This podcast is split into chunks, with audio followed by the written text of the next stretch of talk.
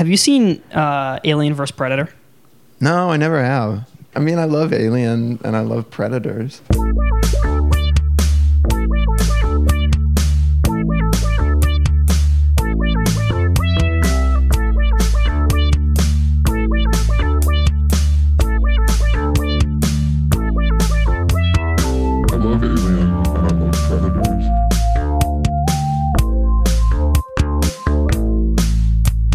I saw uh, I saw Freddy versus Jason. That was uh, I and then like I, I feel like outside of uh, like kaiju and like Godzilla. Oh yeah, and stuff, right, right. It doesn't really ever happen, right? No. The problem is we don't have really good like villains in movies anymore. Like who are the horror icons of like the last like twenty years?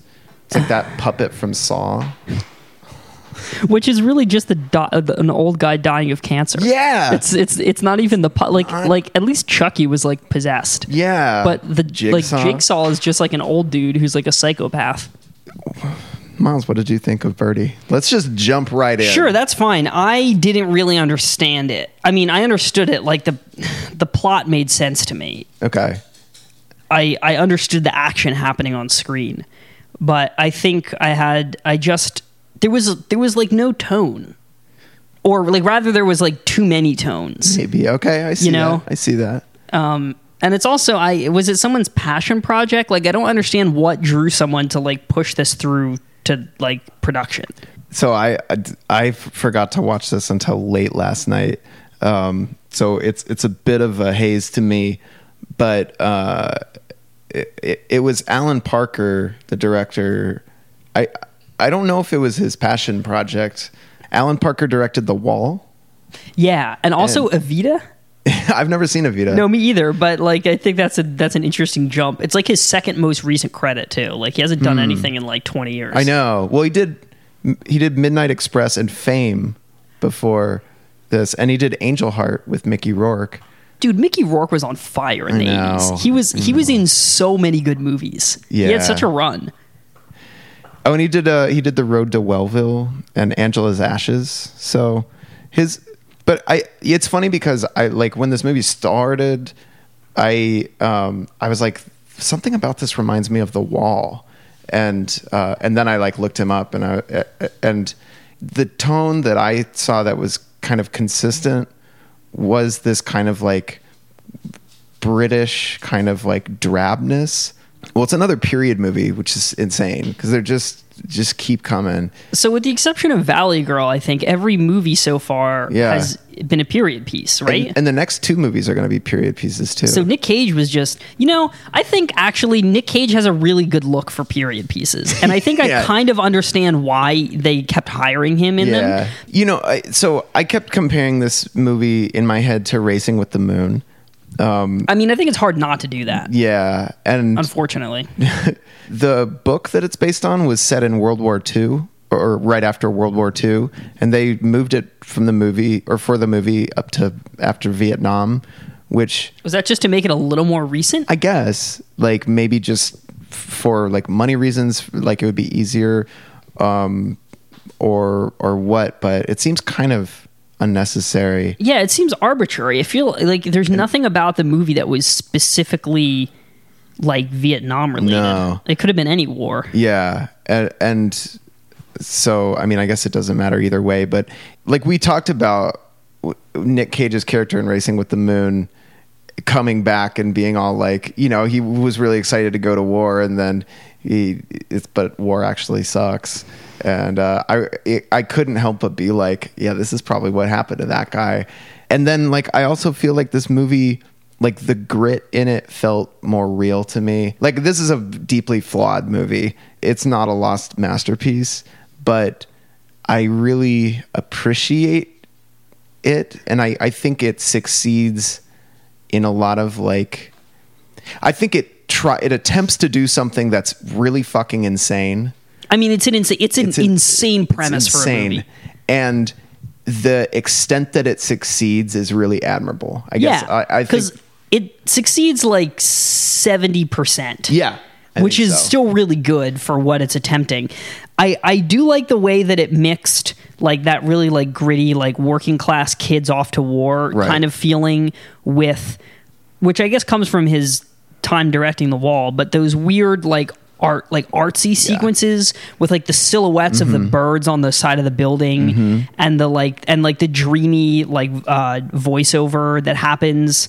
Uh, and then the whole scene too, where where Birdy is like dreaming about learning how to fly, yeah. and there's the scene of the of the, uh, I guess it's like a sky cam. I don't know what you would call that kind of camera, yeah. but it's like flying through the city. Yeah, IMDb said it was a sky cam, and this is the first use of one in a movie. I don't know what a sky cam is. Oh, really? The first is. that's yeah, yeah the, a, a sky cam is like a. The reason I was questioning it because I didn't know if they had the technology yet, but apparently uh, this yeah, is the this first is the time first they used one. It. It's like a computer-controlled. You can control the, the camera like with a remote. Oh, um, yeah, I'm looking at pictures of it right now. Oh, it's like attached to wires, kind yeah, of, and, yeah. they, and they, it gets moved around. Yeah, I I completely agree that like I, I understand everything that happened on screen because it is actually a pretty straightforward story, um, but it also felt kind of like two. different movies in terms right. and the movie of Al, Nick Cage's character, trying to convince trying to help Birdy in the hospital, like I really liked that movie. It's like weirdly surreal. It it does feel like The Wall a lot and more stylized, I think. yeah. uh this I felt like the stakes of it, and and then the other the other movie of yeah the these boys becoming friends and Birdy is like weird and uh, was more hit and miss for me. I think they almost did themselves harm by framing it in, in the flashback sequences. Mm-hmm. I think that they should have followed it chronologically, honestly. Yeah. Like, I think that it it would have been a much slower start right. getting into the getting into it, but, but, I, but I think the payoff big. would have been way better. I think you're right. Than if they had, like, lined it up the way that they did, which for anybody listening who hasn't seen it, so... Uh, Essentially, uh, Matthew Modine plays someone named Birdy, who's nicknamed Birdy, right. whose real name we don't actually ever learn. Right. But he is obsessed with pigeons and birds in general. Yeah. And uh, he and Nick Cage were friends when they were teenagers, and then they go off to Vietnam, and Modine comes back mute and catatonic, uh, believing that he's a bird. Right. And and then Nick Cage spends time trying to, like, reach him. Yeah, there's, there's this d- doctor who's, like... I don't know what exactly the stakes are. He's like... I think it's just that he's either going to be... Uh, institutional? Like, yeah, I, I I think the stakes are literally that are just going to lock him away for the rest of his life. if he, uh, Unless if, Nick Cage can... Like, can like snap him out of it. Yeah. Right. And then we get scenes from their childhood growing up together and uh, little windows into who, who Birdy is. Yeah, I no, I think you're completely right uh, that it if it had been chronological... Um, all the hospital stuff would have been allowed to kind of simmer more, and we wouldn't just keep getting pulled out of it back to like, I, I mean, and I, I enjoyed that. I mean, I enjoyed it, but that, but you're right. That is the movie, the movie of, of a war damaged Nicolas Cage trying to help a psychotic Modine yeah. is the movie that I enjoyed way more than the, you know, yeah. like ma- youth like, lost to war, and, and Matthew Modine is weird. And weird. He he like the weird. The weirdest scene where I like where it totally lost me yeah. was the prom scene. Yeah, I, I where where like Matthew Modine gets doesn't even want to go to prom, but right. like Nicolas Cage's. The the girl the girl that Nicolas Cage is going with like sets him up with her friend. Right. So they go together, and then she drives Matthew Modine home, and then literally they're sitting in the car and she takes her dress off and she's yeah. like, I've never done this before, but you've been really nice to me, so like let's do it. And then Matthew Modine looks at her, like literally like an alien who doesn't understand what's yeah. going on, and then goes like, no, that's okay. He He, He's well, like, first he, he grabs her, her boob. He well, he like lifts it up, kind of like he doesn't like, even grab it. He just yeah he, right. He kind of like cups it and lifts it up as if he's like huh, and then he's just like no. that that you, you that lost you there. Yeah, because then he goes home and gets naked and sleeps with his birds like perched on Petra. His naked body. Well, his he's got kind of a bird wife, right? Um, a canary named Petra, and that and that to me is the weird part. Okay, so maybe you're just awkward and you don't know how to like initiate sex. Okay, fine, you're a teenager. I'll give you that. But then to go home and like and like essentially like have sex with your yeah. bird wife. Yes, that's weird. I mean, yeah, I, I, I wasn't, uh, that didn't cross a line for me that I didn't already see coming. Cause I think he has a wet dream earlier, like thinking about being a bird or something. And so like sex is already kind of in the picture, but, uh, I guess I just missed those cues. Yeah. Then. I guess I assumed it was just a regular dream. It, it was pretty wet. I think he like sits up in bed all covered in sweat and like grabs a towel or something and is kind of like, hmm. Okay, so I've never read the source novel, as I, I don't know anyone who has. No, but I, I almost want to after yeah. seeing the movie, because I, I wonder what how the movie handled it. From what I've read, it it's almost all through like inner monologue. And I, I assume uh, that goes between Birdy's inner monologue and Al's. During the dream sequences are the only times that there's voiceover. Right. And that felt pulled straight out of the book. Like it's like as if he's actually reading passages yeah, from the book. Right. Matthew Modine as Birdy, just, you know, and, and it was like, kind of, it was poetic and with like a moody Peter Gabriel score underneath. Oh, that's it. Yeah. We didn't even yeah. say Peter Gabriel did the whole score. Dude, Nick Cage's soundtracks, seriously, like like three of the five movies we've watched yeah. so far have had like gnarly soundtracks, really good, like really good soundtracks. Yeah, that music really fit this movie. It really fit it well, and I noticed some themes from some of his solo albums, like mm-hmm. that came out around that time, but it didn't feel like they were recycled at all. Like they fit into the movie really totally. well. Yeah. After watching Racing with the Moon and uh, Cotton Club, I was ex- I was happy to watch a movie that attempted something insane and didn't completely fail. And because it was insane. Like I was, actually think the premise of this movie is insane. insane.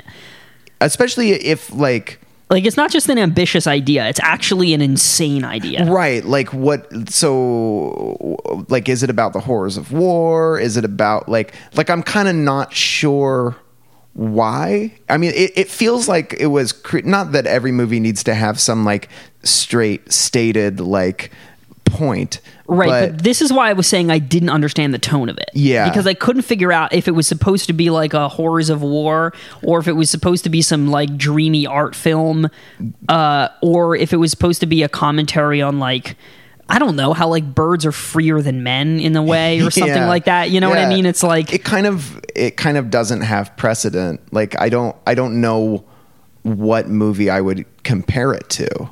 You know, I can't. And I think that's what's so confusing about it, is yeah. that it literally exists in a bubble of its own.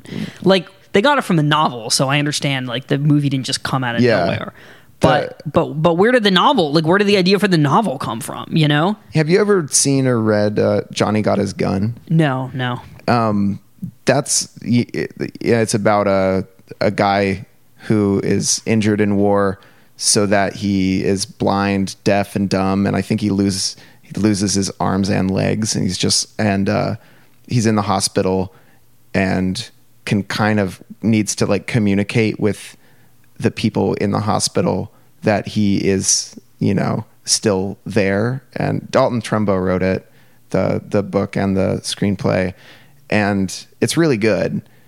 And it's like this this movie reminded me a bit of that, because it's so interior and there's like kind of like surreal little like uh, sequences. And, but that movie is it, it, as like kind of like high concept as that is, like is it's a lot more straight. In, right. Yeah. Right. Uh, I mean, I just, the character of Birdy is not a character that you, it, it's not a character type that we see. He, he's, I mean, if I was going to diagnose him from an armchair psychiatrist perspective, he seems somewhere on the autism spectrum. Extremely, I like, think. Y- you know, he... And also possibly, like, disassociative. Yeah. And, like, n- probably narcissistic. Yeah. I don't know. There's there's a, there's a number of... I actually am interested... I wonder if, like, any, like, psychiatrists have seen this movie and, yeah. like, are willing to talk about how, like, to actually diagnose that character. Diagnose Birdy. It's, it's really bizarre. And I think that one of the problems with the movie was that you couldn't relate to him.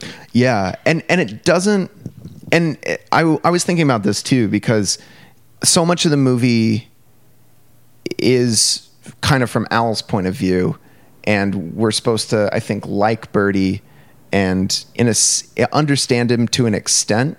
Like, understand this is, oh, you really like birds and you're nice, you know?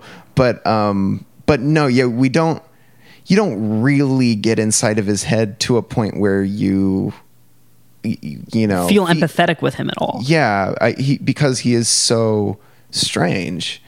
And is that by design? Like, or is the movie just not succeeding there? Like, you, you know, because even, it's an interesting movie, even being on the outside from Al's point of view, which is, I, I think, again, why the hospital stuff is the kind of the most effective, because it's it's okay that Birdy is a complete silent mess, because it's that's kind of like the th- it, it becomes a thriller. It's like, can we bring Birdy just back down to reality a little right. bit? Right, and that's why I wish that they had focused on that mm-hmm. more.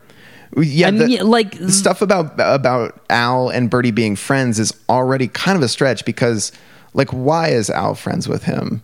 The whole the whole flashback sequences of them, like, being kids together, it doesn't add anything to True. to the hospital the sequences hospital because you're yeah. already you already assume that they are, like, best friends, right. because why else would Nick Cage be going through all this trouble to try to save him? Right. So that's already, like, kind of a given. Mm-hmm. And I think it just muddle. I think the flashback sequences, for the most part, just muddle it up, because mm-hmm. there's the whole sequence with the car and his dad and Nick yeah. Cage's dad, yeah, right. where it's like, what does that add to the to the story of him trying to, like, rescue his friend? Or and then the scene, the scene with, with, the, the dogs. With, the, with the stray dogs, yeah. it almost turns into, like, a slapstick farce. Except they go to the fucking slaughterhouse and you see, like, animal carcasses. I guess they were goat carcasses, but yeah, they, they look like dogs right, being, like, but then, hacked up. Right, but then when they realize that, they let and the then, dogs and out. then they let the dogs out. It turns it into, like, becomes, a Keystone Cops. Yeah, it becomes where, Beethoven's Fifth. It's super weird. And, and, and again, goes back to, like, they needed to tighten up the tone on this movie yeah. a little bit. And maybe it, this is why it reminds me of Johnny Got His Gun so much, because I, I can s- sort of see the novel in my head and see that, you know, so we have pages and pages of inner monologue, and you have to break it up with action and sort of, and give people kind of like uh, a, a the reason why you're reading all of this, like a sense of place, a sense of their friendship. And so you have these stories of the kids, you know, hanging out together, and which uh, are probably pretty anecdotal in the, in the novel, but in a movie, like, yeah, we could establish their friendship with, you know, a scene, uh, a flashback scene. We don't need all that story to do that work. If you strip that away, then you just have a, a big inner monologue, you know? So I, I think it's one of those, like, I, it seems like a book that was probably really hard to successfully adapt. And they did, he, Alan Parker did an admirable job of it. He did, but if, it's like, yeah. but, but he could, I feel like he could have just gone the full nine yards yeah. and just made, like, the second two thirds or even the second three quarters of the movie about the hospital. Yeah. Or go or double down on the surrealism. Right. Because the the extent that this movie is, like, rooted in reality is admirable because it's insane, but it doesn't necessarily serve it, if that makes sense. Yeah. Early on in the movie, so we, we get Al meeting Birdy, and, like, really quickly into their friendship, Birdy makes him a costume out of feathers, out of out of feathers, and they're both wearing these these weird, like, pigeon pigeon costumes. costumes and they climb up onto, I mean, what what was that, like like some sort of power plant or something, yeah. like generator, really high up. Birdy almost dies. He falls off, and uh, and Al's like, "Whoa, what are you doing?" And he's like, "It's okay, Al. I'm gonna fly." And oh, it's, and that's a crazy sequence, right? Um, but a- Alan Parker's good enough that I wasn't. I wasn't like, this is insane. I mean, I was like, this is insane, but I was also I I was going along with it. Totally, you know, totally. Like, he made me believe it, but to what end? You know, like yeah. And okay, so it's that scene. It's uh, the prom scene. and the scene where he goes to buy Petra from the woman, right? And there's and he's in the house full of birds.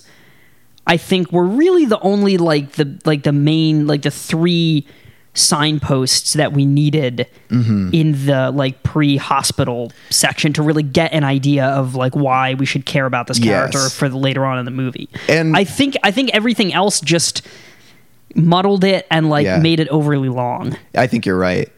And I mean, going back to the scene where Birdy essentially has sex with his canary. I, I mean, what a, what a weird sentence to say, which if you haven't seen it, he really translates into him being naked, crawling into her kind of cage enclosure that's in his room, cur- like going fetal on the floor. And then she like perches on him and he, uh, I, I guess comes to some sort of like sexual fulfillment that is left kind of abstract, but uh, you see like silhouettes, Thankfully. silhouettes of birds flying on the wall, and but uh, yeah, but like, also why? Why, why is why? Birdy obsessed with being a bird? They right, never they, explain it, and I think that I mean I'm, that would have been really nice to know, right? And you know, it doesn't necessarily need to be like a very like literal, sure. you know, like oh something happened to him in yeah. his childhood that like flipped a switch. Like I don't think right. you needed to go that route, but I would have liked. Like some sort of explanation of why all of a sudden this teenager wishes he was a bird, falls in love with a bird, literally ignores every other human relationship in his life except for Al to yeah. be and spend time with birds.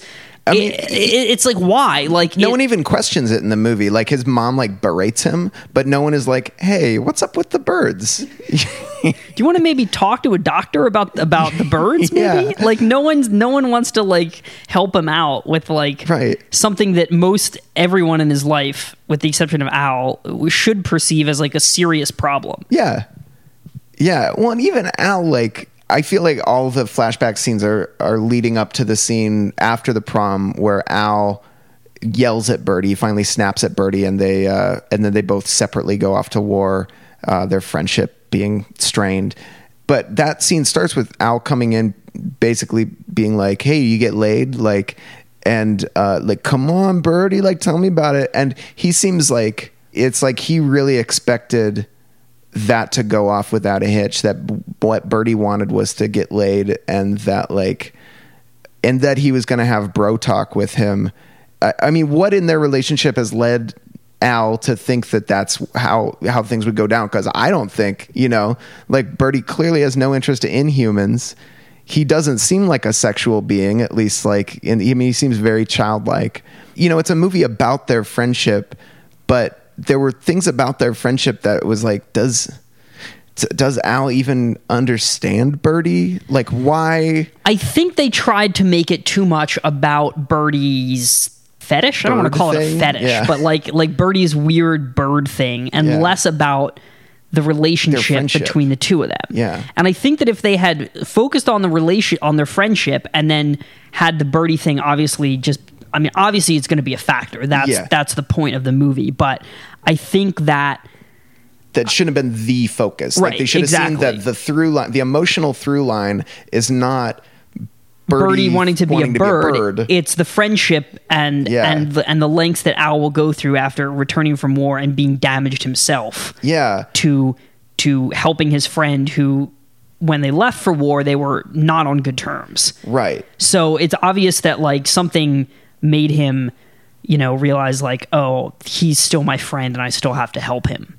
Yeah. I don't know, man. I, I mean, it, yeah, I, I do want to soak in this moment of, of like, we're trying to improve on a movie that is without precedent, you know, and that's better than trying to improve on a movie like The Cotton Club that's just a fucking mess that like arguably shouldn't have been made from the beginning because it's derivative and, you know, whatever. At least like this this film this film succeeded in its modesty, yes. which is more than which The Cotton Club failed in its extreme Humans, extravagance. Yeah. So, I mean, there's there there are literally flip sides of like the same coin. Yeah. Which Uh, again, yes, I also want to stress that despite me not "quote unquote" understanding the movie, I, uh, I think it's not—it's it. not a bad movie.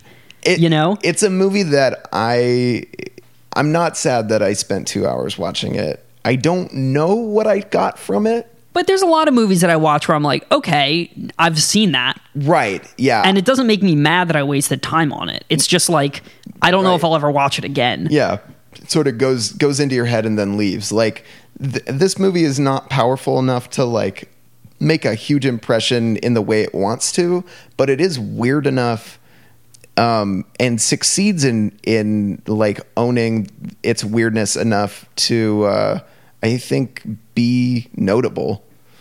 I think, you know, Nick Cage was nineteen when he did this movie, which I didn't realize. Um, and because I was like, this is the meatiest role he's had so far. Uh, this is really the first time he's had to pretty much carry a movie. Yeah. And and he does really well. Does a good job. Yeah. I mean, it's it's a hard role. It's not. Um, it's a lot of him yelling at someone who's comatose, basically, and that's that's a hard thing to carry off. He seems like he's nineteen, you know. It, it and but but you know what? The character is probably nineteen. Yeah. So that's why that that's why I think it works. Yeah, is that, exactly. And and you can tell the thing that he did do really well is you can tell he made a demarcation in the character between being a teenager and coming back from the yeah. war. He and and that is something that I think that someone who's never been to war, someone that young who's never been to war, was probably it took work for him to like decide the characterization before and after. And uh, well, and he did that work in uh, w- which. So there's this legend around this film that uh, he had two teeth removed to get into the the role of someone who uh, had like. had been blown up in a bomb. The reality is that he had two teeth removed just because he needed them removed around that time. Um, but you know what? Like, why not spin it? Yeah. I, I mean, it, with, with all the method shit that he was doing at the time and, and he was to do in the coming years, like it fits in with this kind of legend. But what, what he did do was he wore the bandages all the time. Which explains the physicality. The thing that was the thing that really, really, really impressed me mm-hmm. was the physicality with both him and mm-hmm. Matthew Modine after they come back from war. Yes. Like they really, they really look damaged and they act damaged. And like even the way that Nick Cage, his face looked really fucked up. Yeah. And I don't know how much of it was makeup and how much of it was him just, you know, acting with that kind of physicality. Yeah. But like there was a definite difference in in the way that his face, face or at least what we could see of it, right, but the, but the way that his face looked and the way that he talked, mm-hmm. you know, I think a lot of acting, people think that it's most of it's internal work, and obviously that's a large part of it, but especially in roles where there is like literal, like the character is literally physically different from you. Yeah. I think you can work a lot from the outside in, and and and I could tell that they did, and yeah. and, and I was really impressed yeah. by it. Right, like I, I mean, from the unauthorized biography of Nicolas Cage, the man behind Captain Corelli, I learned about, you know, he he kept the the bandages on and would. He would like wake up in the night sleeping on one side of his face and be like, oh no, I can't do that. That's the side that was like hit with a bomb. And he says that, you know, he's glad he went through this kind of phase of being young and being like super method, and that now he doesn't need to do it. And, you know, he can kind of like turn it off when the cameras are off. He didn't go to school for acting. You know, he didn't, he, he was just like, he, all of his like kind of experience was on screen. Like we've seen it, we've seen him growing, and this is kind of, he's just kind of thrown into a really big role, and you kind of see him flailing around and doing a pretty good job. And uh and if we're going to talk about like, you know, kind of pretentious like method stuff compared to him stomping around like calling people the N-word um to be like a gangster, it's like, I don't know. This this makes a lot. It, it, it, I think this shows up on screen a lot more. It's impressive. I don't know what Modine did, but uh, he's he's pretty great in this. He's really great. And t- truthfully, the only other movie that I've ever seen him in was um, Full Metal Jacket. Thank you. I kept yeah. wanting to say Platoon, but that's the other. Yeah. That's the other movie. Um, was Full Metal Jacket. Right. And he also did another movie, which I've never seen, called Streamers, right before Birdy. That's also like That is war. also about war. So yeah. I wonder if Modine just has like a thing for like characters in war.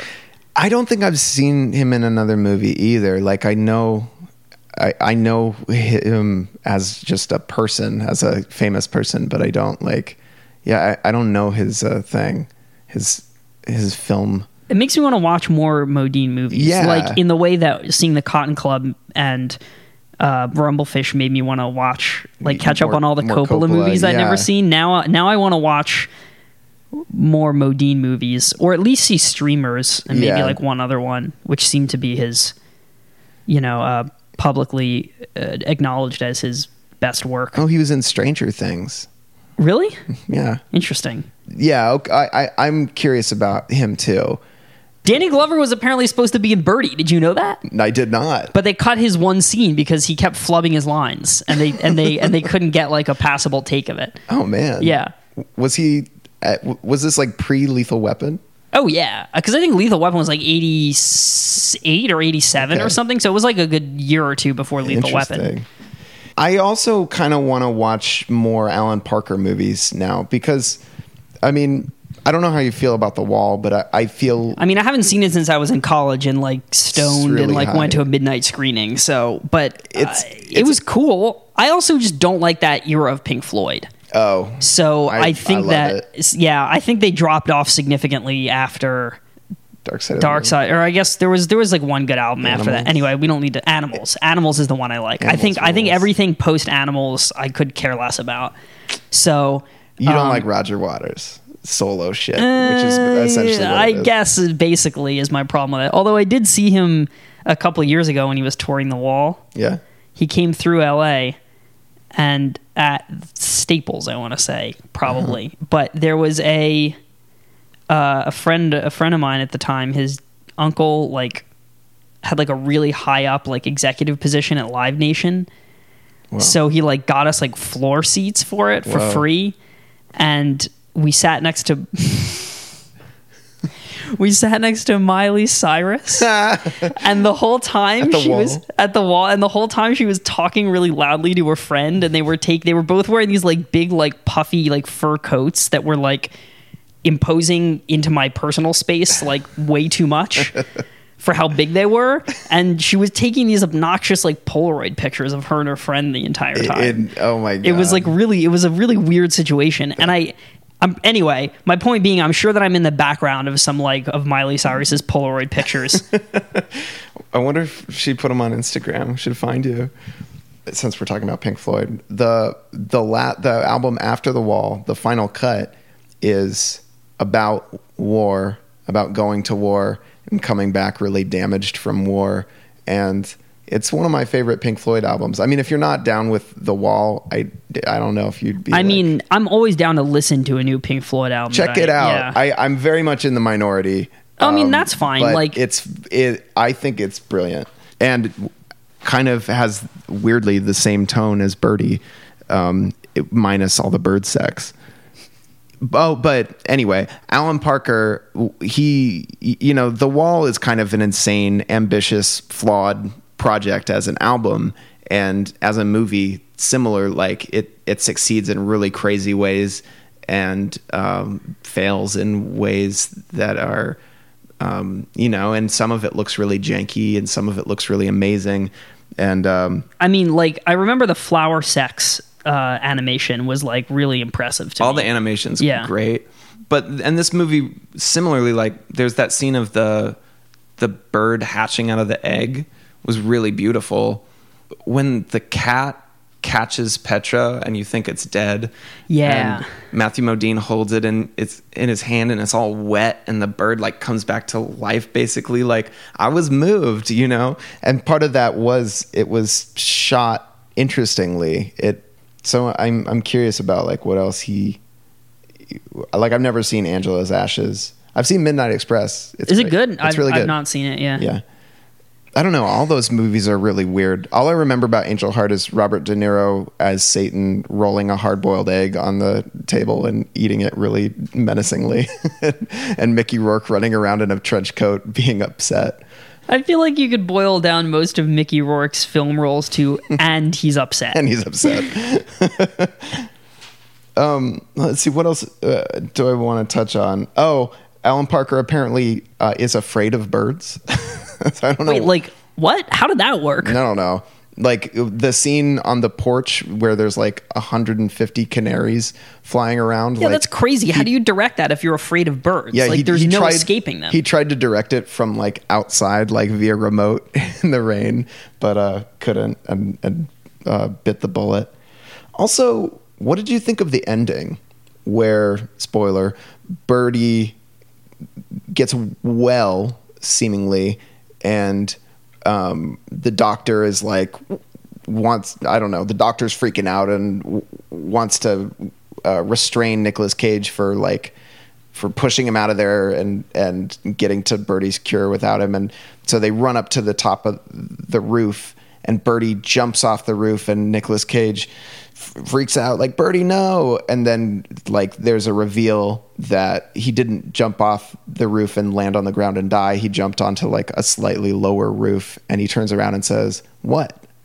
And then the movie ends. Yeah. I feel like that was the kind of thing where they, I feel like that was the kind of thing where they like, they, uh, they test screen the original ending and then every, the audience was like, that was stupid. Or like, uh-huh. That's a depressing ending. So then they like tacked that onto the yeah, end. Yeah. Okay. Which I don't know if it was in the script in the beginning or not. I mean, that's how but, it felt to me too. But it feels extremely like they should have either seems like a shrug. Yeah. And it's also like, I mean, I think they should even have just kept him from like, they, they should have found a different way to end it than him even running up to the roof. Yeah. You know, it's not it's not even a matter of him like jumping off the roof as the ending. I think it just they just should have figured out a different way to end it than him even like going on the roof at all.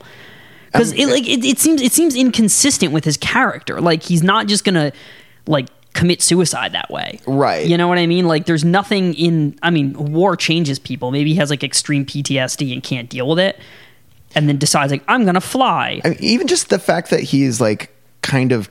Cured seemingly like, like out of nowhere out of nowhere and kind of like it's kind of like well he's cured back to what he was already like he already seemed like someone with P T S D and and then like I don't know is everything better now it just it, he almost didn't need to get better like yeah I, I I feel like they rushed that ending yeah and that they well I think it might also come from just the what from what we were talking about before of the restructuring yeah. and like cutting out of some of the flashback sequences. I feel like they would have had more chance to explore his recovery if they had taken that route.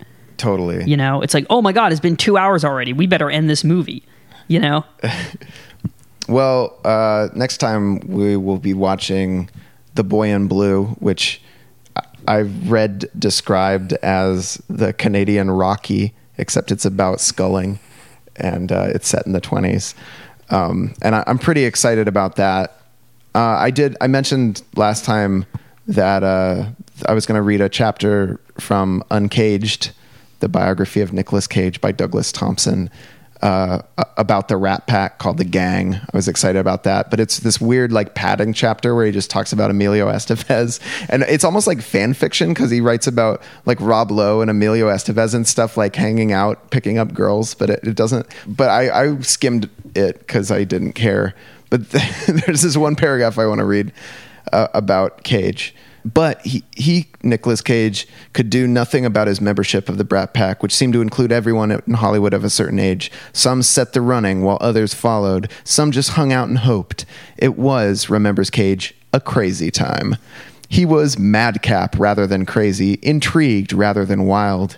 He was always, it seemed, in search of a character, while some of the other packers were out to impress those around them with how cool they were. Cage would wander off on his own quirky tangent.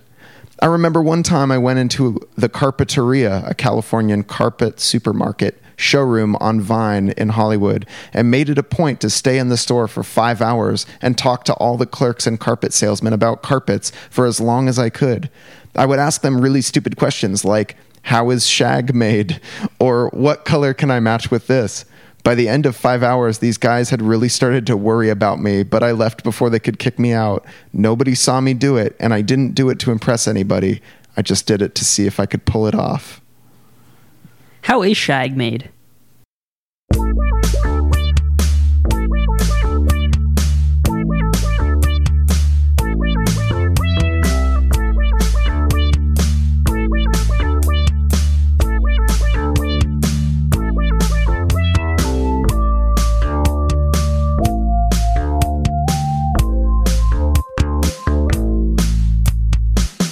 I love, I love, I love Alien, and I love Predators.